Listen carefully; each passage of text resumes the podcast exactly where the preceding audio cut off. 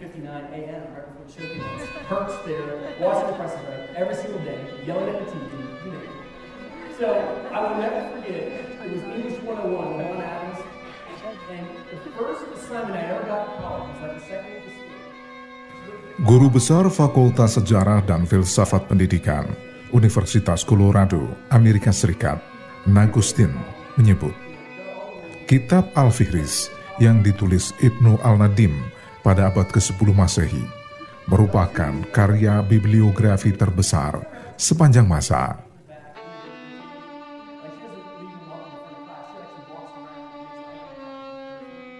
Dalam karyanya yang berjudul History of Islamic Origin of Western Education AD 81350 with an Introduction to Medieval Muslim Education, Nakostin mengungkapkan, Al-Fihris telah membantu para ilmuwan dan sejarawan tentang ilmu-ilmu Islam serta karya-karya klasik berbahasa Arab.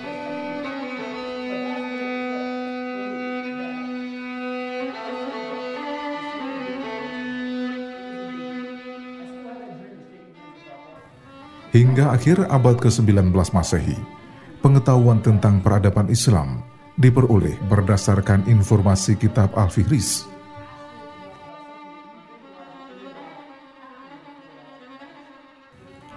Kitab Al-Fihris adalah bibliografi Islam yang menggambarkan perkembangan Islam berdasarkan kajian terhadap literatur yang terbit di dunia muslim.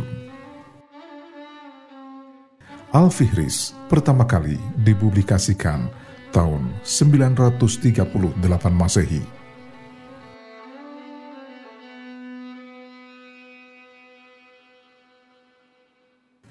Bibliografi merupakan publikasi yang memuat daftar dokumen, baik yang diterbitkan dalam bentuk buku maupun artikel, atau sumber kepustakaan lain yang berhubungan dengan bidang ilmu pengetahuan atau hasil karya seseorang.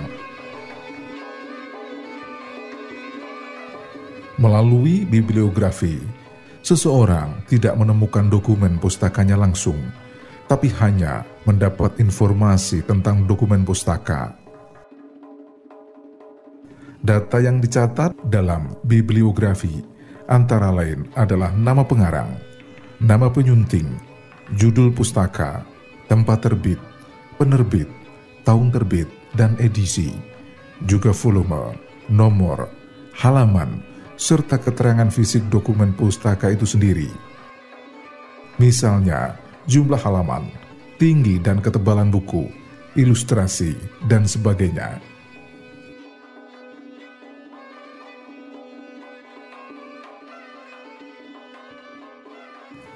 Kitab Al-Fihris yang ditulis Ibnu Al-Nadim tak hanya menggambarkan apa yang pernah atau dipahami seseorang terhadap materi Islam, tapi juga menggambarkan bagaimana umat Islam bersentuhan dengan dunia atau faham dan keyakinan lain yang tertuang dalam suatu literatur sebagai karya orang Islam. Al-Fihris terdiri dari 10 bagian. Setiap bagian terdiri dari sub-sub bagian, kecuali bagian pertama. Setiap bagian kitab Al-Fihris berisi uraian tentang bermacam-macam ilmu pengetahuan, baik ilmu-ilmu agama Islam seperti fikih maupun hadis. Bibliografi juga menguraikan ilmu-ilmu non-agama seperti matematika, astronomi, pengobatan, bahasa, sastra, filsafat, sejarah, maupun geografi.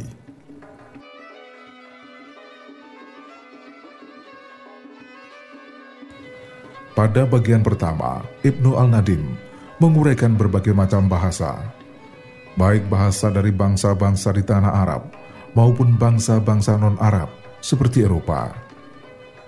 Ia juga mendeskripsikan keanekaragaman tulisan dari berbagai macam bangsa, termasuk bentuk dan karakteristik dari tulisannya.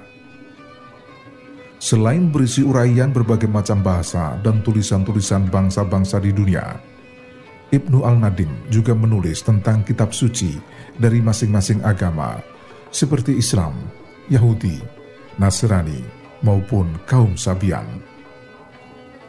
Bagian kedua berisi uraian ilmu tata bahasa dan filologi, serta para ahli di bidangnya masing-masing. Sedangkan pada bagian ketiga, berisi tentang sejarah, biografi, dan silsilah. Bagian keempat tentang puisi dan penyair pada masa sebelum lahirnya agama Islam. Pada bagian kelima, mengulas filsafat dan para cendekiawan skolastik. Keenam, tentang hukum, ahli fikih dan ahli hadis. Bagian ketujuh, tentang filsafat dan ilmu pengetahuan kuno. Yang kedelapan, tentang legenda, dongeng, sihir dan sulap. Kesembilan, tentang sekte dan kepercayaan. Sedangkan bagian terakhir atau bagian ke-10 tentang ahli kimia.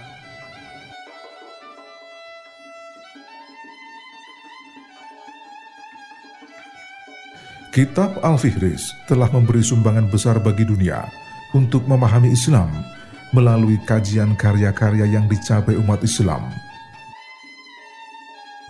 Melalui karyanya, Ibnu Nadim tidak saja telah mengenalkan karya-karya pencapaian umat Islam pada suatu masa tertentu, tapi juga telah menunjukkan cara lain dalam memahami Islam. Kitab Al-Fihris merupakan suatu pendekatan di dalam studi Islam yang dituangkan melalui pendekatan bibliografis. Dengan karyanya, Ibnu Al-Nadim telah membuat pemetaan berbagai kajian Islam yang dilakukan oleh umat Islam.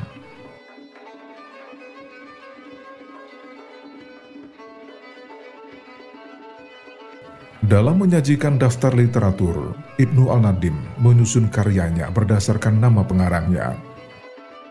Diikuti dengan nama-nama kitab atau judul-judul karangannya. Selain itu, dalam menulis berbagai macam ilmu serta ahli-ahlinya, ia hanya menuliskan pengetahuan dari para ahli yang dia kenal dan lihat sendiri dengan baik. Jika tidak mengenal, maka Ibnu Al-Nadim menuliskan keberadaan ilmu maupun ahli di bidang ilmu itu berdasarkan pengetahuan dari teman-temannya yang terpercaya.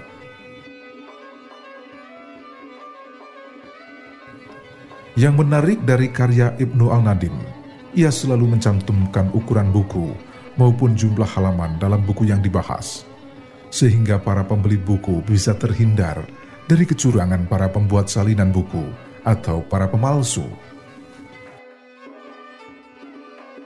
Kitab Al-Fihris telah diterjemahkan di tahun 1970 ke dalam bahasa Inggris. Dan Ibnu Al-Nadim telah memberi inspirasi dan mengenalkan pada peradaban modern cara membuat sebuah bibliografi.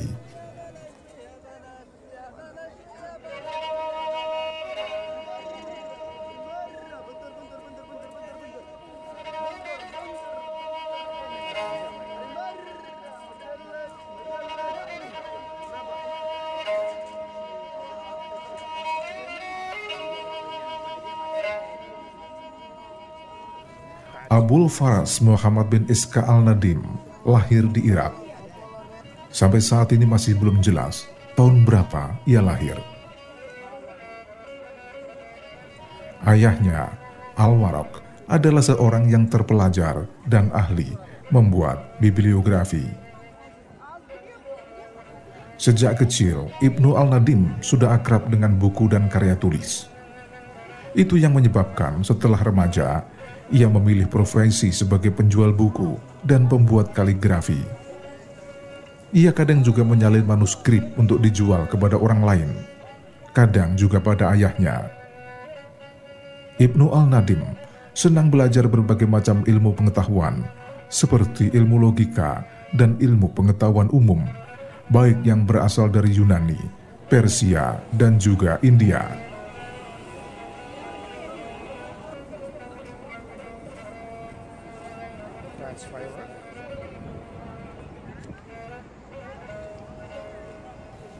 Ia mendalami ilmu sejarah yang menjadikannya sebagai sejarawan terkenal pada masanya. Kecintaannya pada ilmu pengetahuan membuatnya tertarik untuk melakukan pertemuan-pertemuan dengan orang-orang yang juga mempunyai ilmu pengetahuan luas. Hingga pada suatu saat, Ibnu Nadim pernah bertemu dengan seorang ahli filsafat, Ibnu Al-Khamar, yang beragama Nasrani. Sejak saat itu, ia bersama Ibnu Al-Khamar sering bertemu dan berdiskusi berbagai macam hal tentang ilmu filsafat maupun ilmu pengetahuan umum seperti sejarah, sastra, dan bahasa. Ibnu Al-Nadim dikenal sebagai sosok yang mempunyai toleransi besar pada pengarut agama lain. Tapi ia tak pernah lupa dirinya adalah seorang muslim sejati.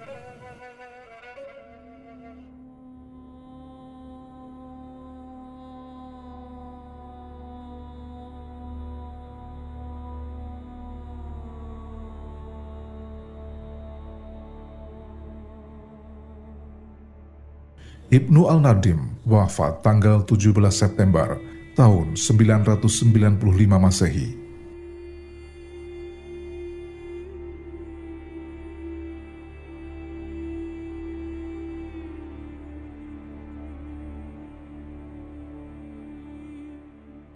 Kitab Al-Fihris telah dibaca jutaan orang di seluruh penjuru dunia. Namun kitab itu diyakini sudah tidak selengkap karya aslinya.